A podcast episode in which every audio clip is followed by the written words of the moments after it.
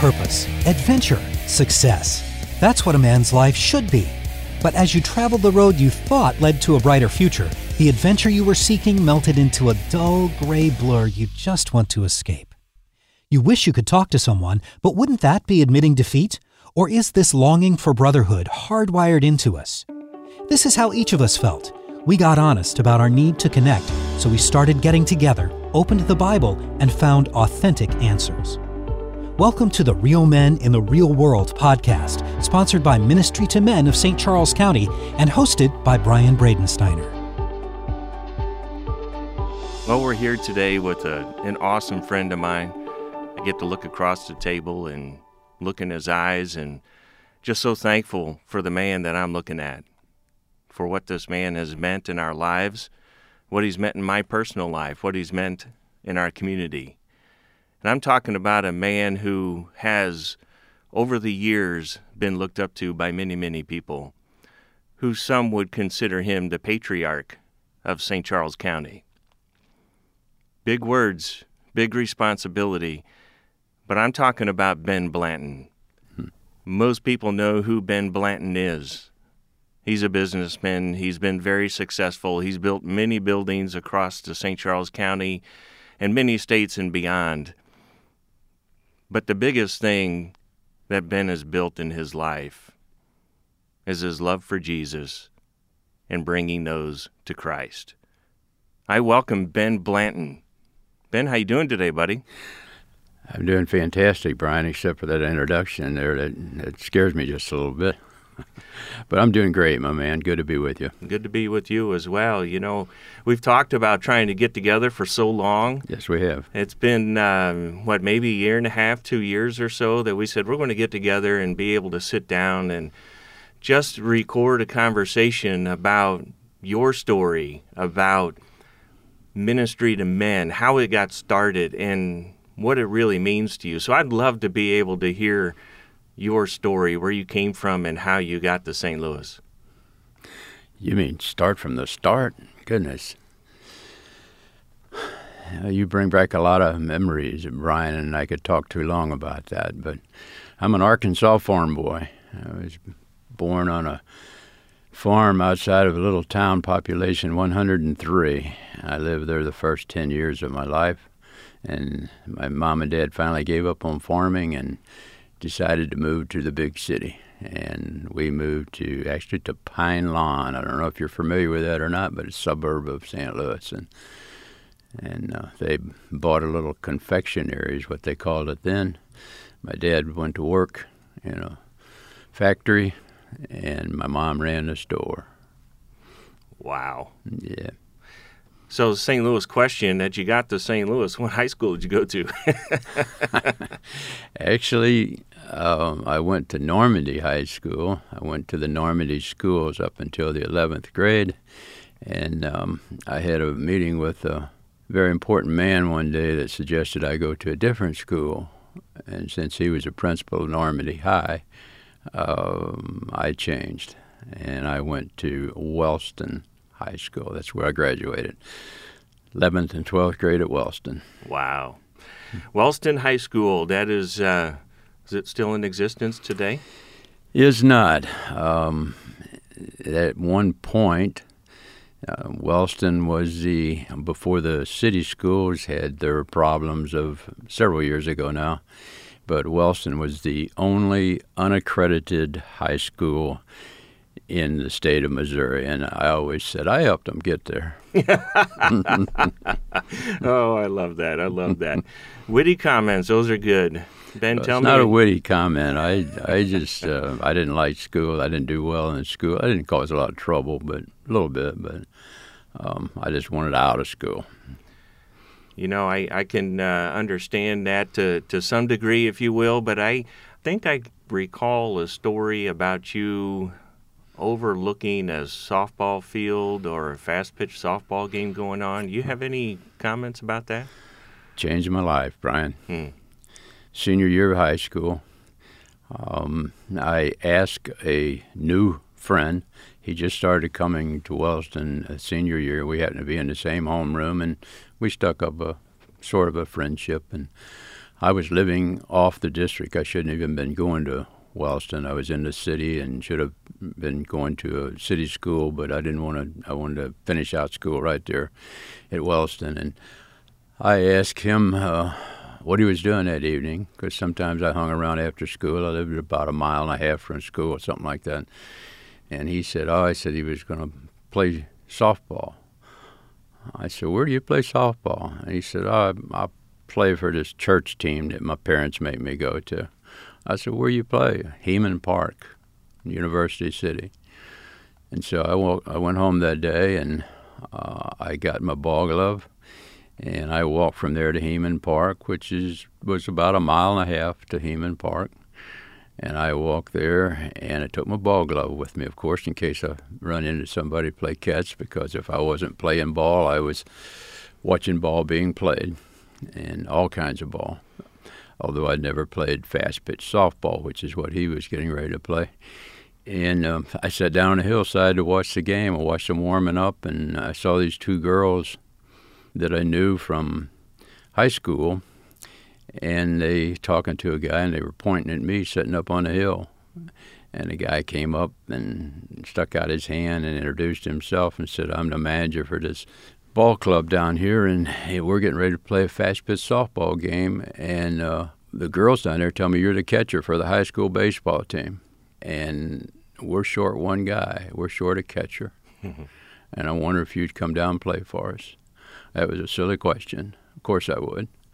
And I played that night for them. And after the game, um, he I had a pretty good game, and uh, he asked me. He said, "You know, we'd like for you to play for us all the time." I said, "Great, give me a schedule." And he gave me a schedule, sort of, and said, "Well, uh, but you, you you need to know this. This is a church team, and we have a rule that you have to come to church two times a month in order to be eligible to play." And I wasn't interested in going to church, and uh, so I told him I'd pass. But all that week, my friend kept on me, and come on, he said, church is not bad. He said, I sit all the way in the back, and you know, and because my love of playing ball, I found myself sitting in the back of that church the next uh, the next Sunday. And so it begins. And so it begins. Tell me the journey of people pouring into you, their lives into you, and then you going about meeting people one on one. That didn't happen right at the very No. beginning. You used the right term people pouring into me i actually i met adults that didn't treat me like i had the plague at that church i mean they invited me over invited me over for dinner just invited me over just to chat um, and I met young people that were different than the young people that I had been running around with. Pretty rough crowd that I was running around with. These, these, for the most part, uh, what they said on Sunday, they lived the rest of the week. And I became great friends with one particular guy who later was best man in our wedding. His name was Frank, and one evening, I don't remember exact words, but he said, Wouldn't you like to pray and ask Jesus in your life? He said, "I- I'll pray with you. And that's exactly what we did. We got on our knees and we prayed, and, and I asked Jesus into my life. That was November 11th, 1956. Wow, 11 11 56. Mm-hmm. That's wonderful. Now, something else is happening in November, if I'm not mistaken, coming up, yes? Yeah, but that's that's a little bit off uh, ways from that. That was uh, five years later, in November. You're talking about my marriage. I'm That is assuming so true. Mm-hmm. So, how many years? This November will be 61. 61 years. Yes. Congratulations. Thanks for being a great example for many people, not only in your own age group, but uh, the youngins too, if you will. It's um, a lot of people, Brian. You don't do things on your own. It's it's people. It's people. It's caring people, and that certainly was true of us in our life, in our married life, in our Christian life. So, Ben, what what's the secret? 61 years. I shared this story, Brian. I've shared with um, only a handful. We'd been married 18 years, and we had an argument.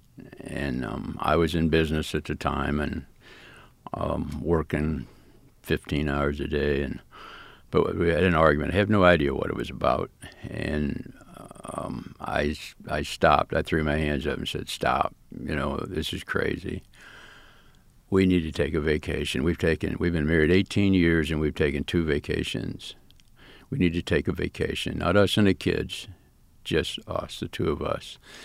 And my wife said, she said, the exact words. She said, "We can't afford to take a vacation." Mm-hmm. And then I really lost it. And I said, I'm going in tomorrow and I'm shutting this company down because everybody that works for me takes a vacation. And so she realized, she said, You know, you're right, let's do it. And we went back. We went back to uh, when we were first married, when I was in the Army, and we were living in Williamsburg, Virginia, and I could tell you all those stories. But we went back to Williamsburg, and then we went back to D.C well, we were right in that area, and and um, I remember well in D.C. staring at the ceiling one night with my wife asleep, and I was remembering our argument, and I thought to myself, Lord, I'm doing something wrong. And I realized for the first time, I realized that I was first place. I put myself 1st mm-hmm. instead of my wife. Mm-hmm. You asked for the secret. That's the secret. My wife, from that moment till today, my wife is first place, period. She comes ahead of anybody and everything except God. Mm. Amen. That's the secret. You know, there are many people who are going to listen to this, Ben, who say, you know, I, I think that I scares would... me. well, yeah, it might scare me a little bit too, but at the same point in time, we can be scared together. But some people are thinking about, boy, how do you put somebody else first in your life? Mm-hmm. It's easy. Easy? What do you mean? It's easy. I knew I loved my wife, and I figured out, yes, I love my wife more than I love myself. Hmm. And I put her first, hmm. period. It is so simple to do. But you know what? Brian, you know my wife well. If you would go talk to my wife, she would tell you that I am first in her life. 61 years. Coming up. Yes, sir. Buddy, that's emotional. I, I know it is when you look at that, you put each other first. You've made a comment before that, you know, if I treat my wife like a queen, someday you will get to be a king. I, I get to be a king immediately. yeah. Eh, you want to be a king? Treat your wife like a queen. Yeah. And serve and love. Yeah. Absolutely. Wow. Not rule. Some guys think that's, yeah, we'll go into that scripture, but some guys think that means that you dominate. No, not at all. No. You become the servant. That's it. Servant leadership, servant love, servant marriage. All with Christ at the center. You know, I was lying as I was thinking in uh, bed last night about our conversation today, and the triangle kept coming into my mind, Ben meaning you see a triangle that has the point at the top, if you will. And the closer each of you get, you being on one leg, Carol being on another, the closer you both get to God, the closer you get together. How mm-hmm. cool is that? Yeah. I've never thought of it that way, but I agree. Yeah. And I also look at the triangle that you can take it and turn it upside down and have the point at the bottom which means most people want to try and get to the top of a triangle because it is the pinnacle. But if you turn it upside down, that just means you serve all those above you. Sure. Yeah. So you go 61 years in your life married to a wonderful lady. I've met Carol on many occasions. She mm-hmm. is awesome, always has a smile on her face, mm-hmm. always looking out for the other person, always asking, How's Ann doing? And that is just uh, so heartwarming, particularly in today's society. Mm-hmm. Now, Ben, I got to ask that didn't come easily over 61 years? No, it's a process. Uh, it's like almost anything. It's a process.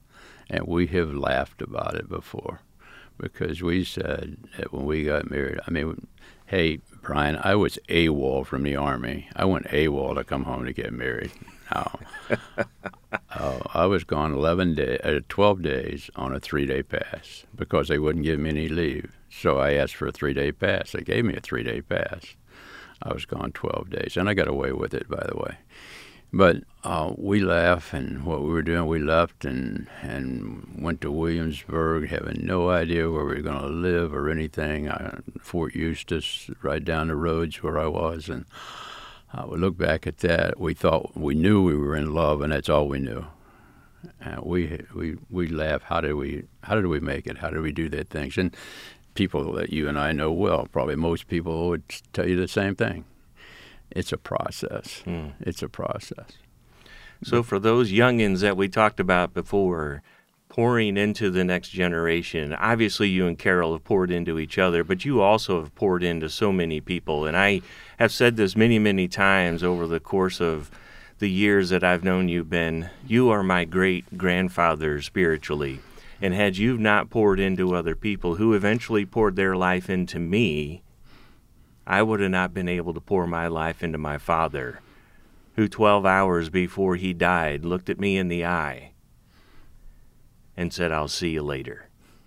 I remember that story. Hmm. Yes. Um, for the first many years, uh, my I'll say ministry, which it really wasn't exactly that, but uh, was in the church. Everything revolved around the church, the church, the church. And, and I'm not putting the church down. Please don't understand it that way. But I realized the harvest is outside the church. To me, it's outside the church. And the last, I'd say the last um, 45 years, maybe 50 years, my ministry, if you would call it that's been mostly outside the church. It's a fertile field mm. outside the church, and people need it. So, Ben, when you say outside the church, you've been a businessman all your life. You didn't have to actually go behind a pulpit, if you will, and preach the gospel. Mm. You used the pulpit of your business and all of the connections that you may have had in business, use that as a stepping stone to be able to have a ministry. Sure. Wow. Absolutely. It's it's there. And people that would never go to church with you, but they'll sit down and have lunch with you. Mm. And you can entertain conversation about do you read the Bible? I can't tell you how many times I've asked that question mm. of guys. Mm. So you sit down, you have lunch, you have coffee, you get to know somebody pretty well over a thousand cups of coffee, I can imagine. you got a couple of friends in your life, Charlie Williams and Ron Hollis. Mm-hmm. Yes, indeed. Two absolutely fantastic individuals that that I miss greatly. I cried when they left. And frankly, I'll rejoice mm. uh, uh, when I see him again. Mm. Uh, the three of us were accountability partners at, out here in St. Charles County. Fantastic guys. We we loved it. We loved each other. Many stories there. Oh, absolutely. So your accountability partners, great men, no doubt, mm-hmm. had a huge, huge love for ministry to men. Yes. Well, Charlie had been in ministry for some time. He had been with CBMC. Mm-hmm. Uh, he left his job with Todd Uniform Company.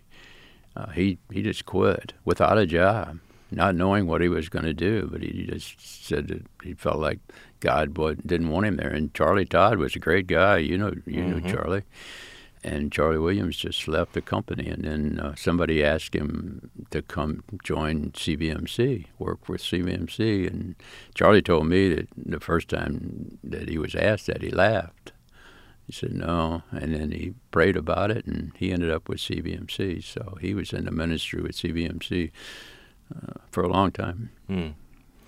Now, he being in the ministry with CBMC, there came a point in time to where St. Charles County, as you talked about before, was fertile field. Yes. A fertile field or many fertile fields. How did ministry to men actually come to existence?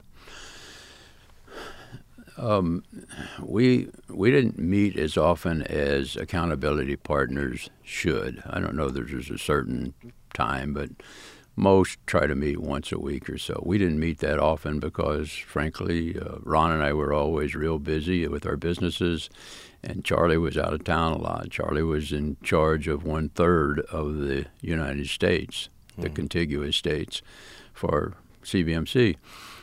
And we met this one day in my office, and Charlie told us that uh, CBMC had made some changes, and he no longer had the responsibilities that he had. They eliminated those three men, and they said everything was going to come direct to the president.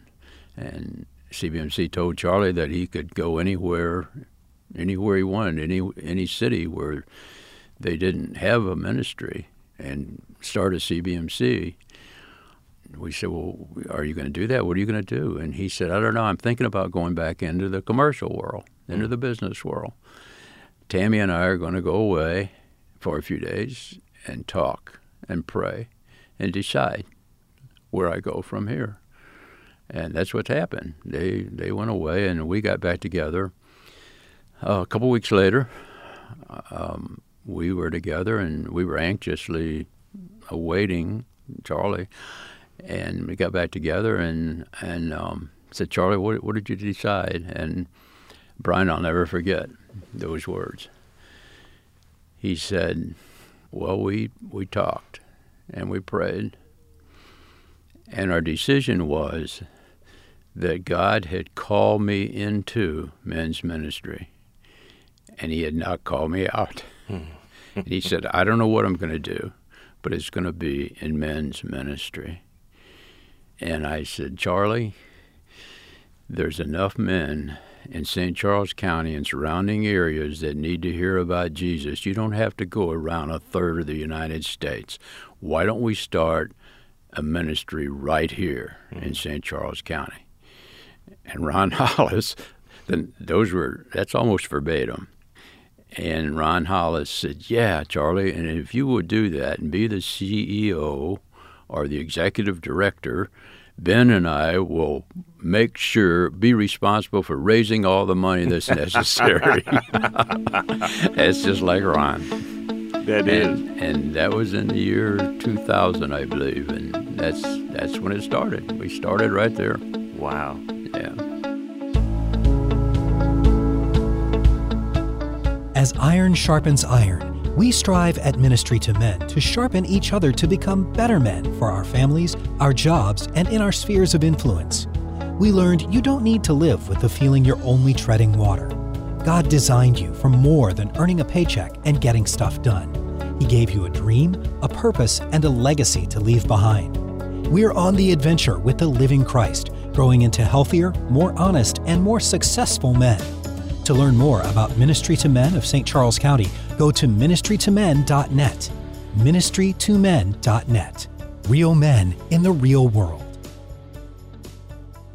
And you didn't coast anymore, did you? Nope. No. Mm-hmm. So, no. what happens when you coast trying to go uphill of building the ministry? You can only coast one way, and huh. that's downhill. Really?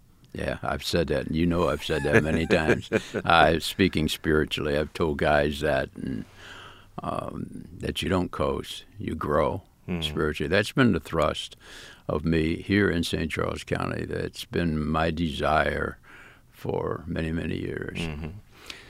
So, Ben, now that Ministry to Men is formed, there's no coasting. There continues to be pouring into other men in your life. How did Ministry to Men begin to grow? Charlie, Hmm. Charlie was when he took on a task, he he, he made it happen. He hmm. he worked diligently at it. Charlie went about we formed a board, and um, I gave Charlie, of course, some of my ideas, uh, some good, some bad. But one of the things I told him, we had been working for a while, and Charlie started meeting with pastors and, and so on to help their ministry, not to get anybody to join ministry to men, but just to offer help mm. for their ministry, which is good. Um, and I told him, Charlie, nobody knows you. He said, What do you mean? Nobody knows me. I said, Get outside our little circle. Nobody knows you. You got to get known. Get busy in the community. How do I do that? You start, go join the chamber. Mm. And I threw out some ideas, and I said, Meet new men, meet businessmen. Just, just make an appointment with them that's ministry. Mm. And and uh, as you know, Charlie became very well known mm-hmm. in St. Charles County. It's interesting. Just go meet businessmen. Sure. Just go meet people. Just go meet people. Have a cup of coffee. That's it. yeah. You know, I I uh, I concur with that strategy. You go meet with people and you sit with them over a course of time. It's like just peeling an onion back. Yeah. Till you get to the core. Mm-hmm. And that's where it can really get exciting mm-hmm. to be able to become a 2 a.m. friend. Tell me a little bit more about 2 a.m. friends. Oh wow, Brian, I could I could talk a long time about that. You and I have used that term for a long time, and uh, I'll give you one real quick one. In the last uh, last few years, um, I've had a series of of uh, health issues.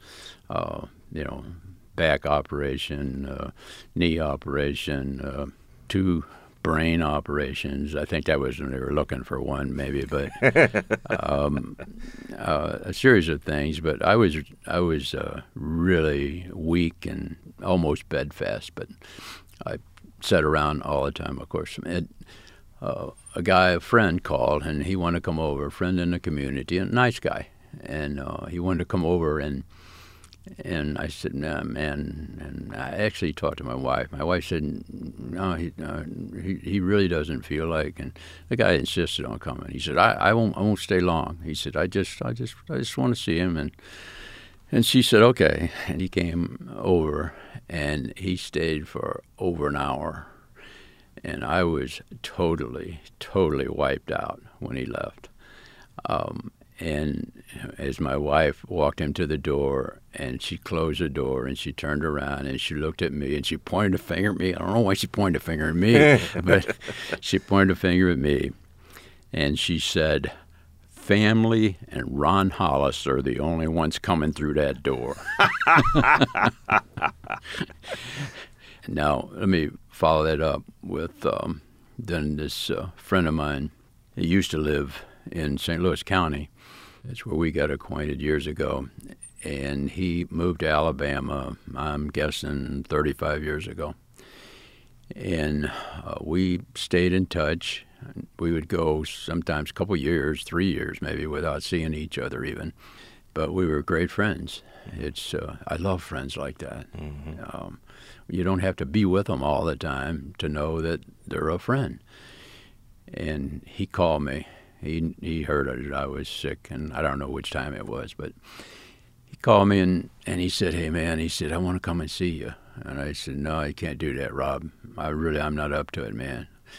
And he said, "No," he said, "I I want to come and see you. I really want to come and see you."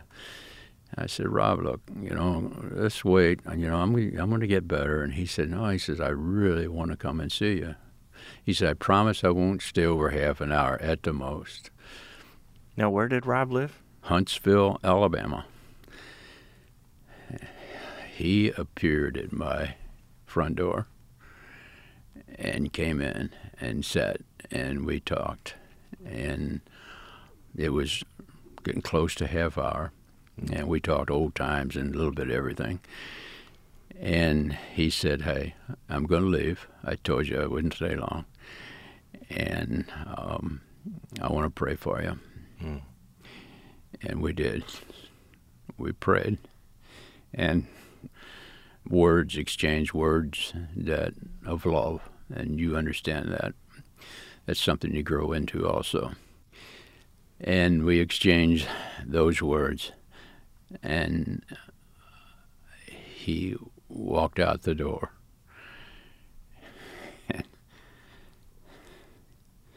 and headed back to Alabama. Hmm. It's a seven and a half hour, eight hour drive Wow. one way. Wow. That's a 2 a.m. friend. That is a 2 a.m. friend. Yeah. That's special. Yeah. Actually, I want to follow that up because he contacted me uh, a short time ago, not too long, a month ago. And um, he has uh, fourth stage bone cancer. Mm. And he said, Will you come and speak at my funeral? And I said, Well, what if I die before you do? and he said, Well, uh, I said, I tell you what, since you've asked, I'll make you a pack. How about if the first one to die, the other one, if he's able, gets to the funeral and tries to say something good about the departed? and, and we laughed, and that's a pact. That's that's what we left. Oh, that's awesome. Yeah. That is awesome. Yeah. You know, their their 2 a.m. friends are so special. You never know when you're going to get that phone call that says, "Hey, man, I am hurting. I need help." Yeah. And you open up because you've already spent the time, invested the time and the energy of peeling that onion back to get to the core, to look at somebody else in the eyes and say, Yeah. "Man, I am really hurting and I need help." Yeah. And the people that are out there, Brian, the people that are there are both sides of that. People that are ready and willing, and people that need it. Hmm. And we need to we need to be that person. Yeah, yeah, no Mhm. doubt. So, with ministry to men having two a.m. friends, what what does the next generation? How do they get involved with ministry to men? I, I that's a question I can't answer. Hmm. I have met in the last several years. I have met with a lot of young guys, taken every opportunity that's been afforded me. I've met with guys um, that are in college and just young guys in general, young married guys. Those guys need help, just like I did when I was young in marriage. I didn't get that help uh, very often, at least. Um, they're out there. You got to hunt it down, and there aren't all that many opportunities for one person. But if everybody was looking out for those people, Hmm. that would be a partial answer. Yeah. I think our, frankly, I think that is uh, being lost in our society today. Hmm. The closeness, the ministry, Yeah. the caring, and it's I think it shows up in our. Just flip on the news on the TV, and you'll see what I'm talking about. Wow. Yeah, it's intentional, isn't it? Yes, it must be intentional. Yeah. Absolutely. I had a friend that that was what he used to say all the time: live intentionally. Live intentionally. Yeah, So we need to be real men of intentions. What you're saying? sure. you may you need to decide what you want to do and pray and ask God to correct you if you're wrong and help you if you're right. Yeah. Being real men in a real world is something that we've talked about a lot uh, these last few years.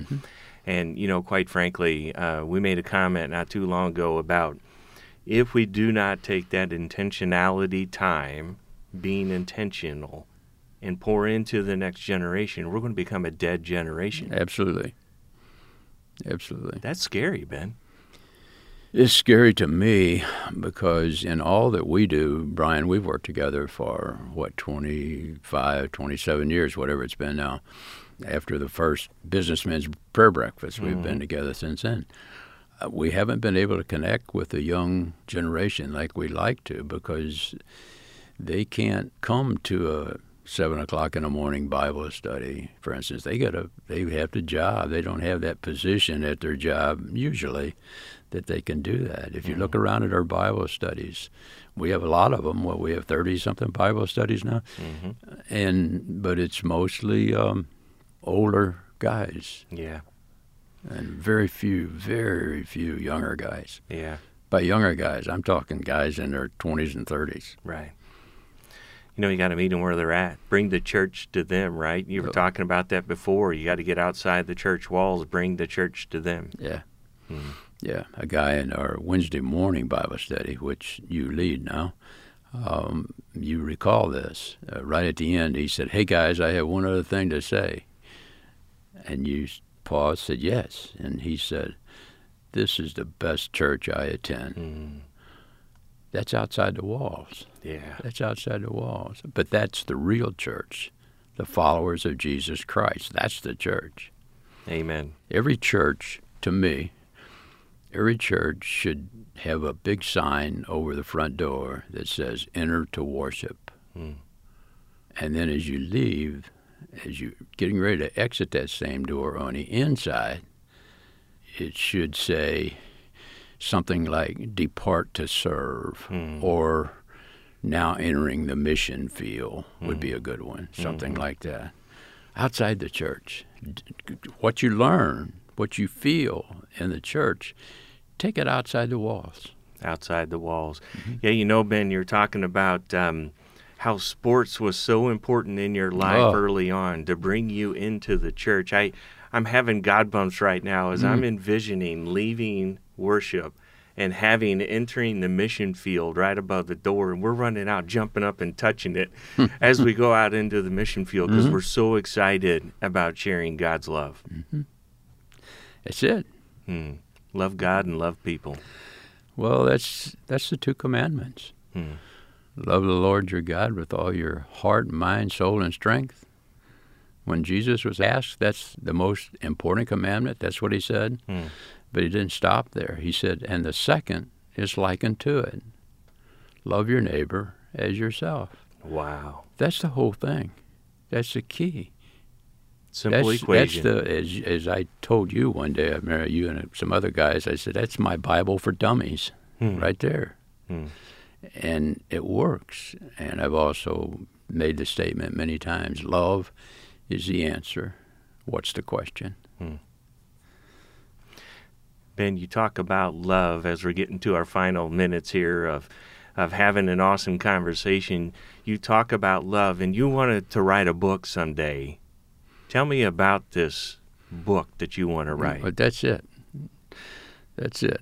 I just I just described it to you. the book is because I could never write a book, but the book is Bible for Dummies. Hmm.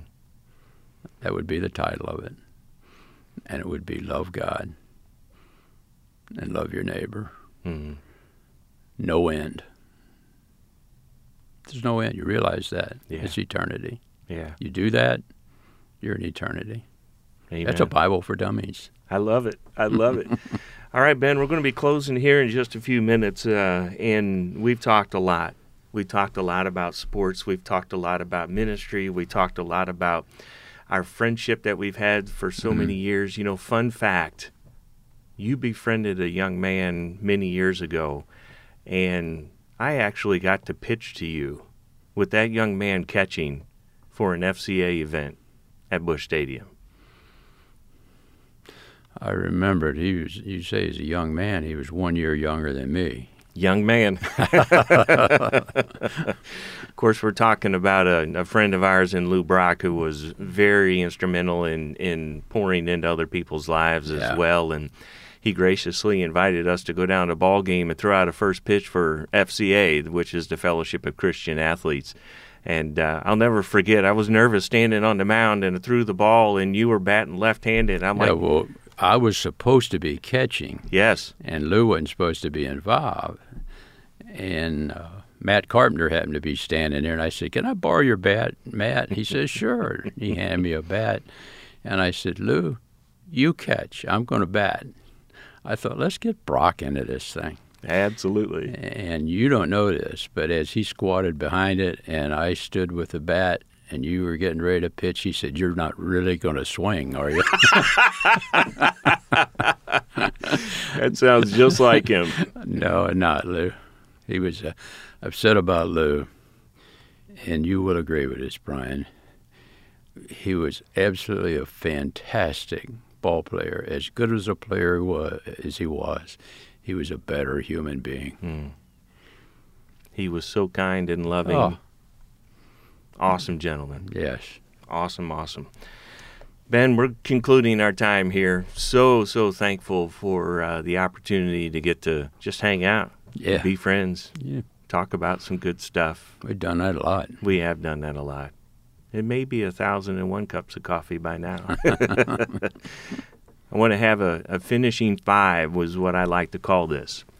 This is meant to be quick questions, yes, no answers, one word answers. Ooh, I'm going to put you on the tough. spot. It That's is tough. Favorite sports team? favorite sports Team. team? Cardinals. Oh, absolutely. I knew that answer. Yeah, Favorite color? blue. think I knew that too. We're wearing blue today as well. What's your favorite food? Hamburger. Hamburger. Like McDonald's or No, not McDonald's. A hamburger. a hamburger, real hamburger. Okay. Would you skydive? I always. I can't answer it in one. Yes, I w- yes, I would. Always wanted to, but haven't had the opportunity yet. Is that what you're going to try and say? I could never get anybody to do it with me. Oh, I love it. You know, we talked uh, a lot about Bible verses and such. What's your favorite Bible verse? I don't have a favorite. Hmm. My favorite is opening the Bible. great, great comments. You know, that's our finishing five right now, Ben. And I got to say, for as young as a man as you are, to have the very first pickleball court in all of St. Charles County, Yep. and to invite a young whippersnapper over named Brian Uh huh. to play pickleball, who I was in his kicked your 20s. tail, as I recall. You kicked my tail up and down the court, and I remember it very vividly. Ben, I got to say, as I always will say when I depart you, I love you. I love you too, Brian. Thanks so much for being on this conversation show, whatever you want to call it. But I am so honored and thankful to call you a friend. Yeah, that works both ways. Good to be with you. Amen.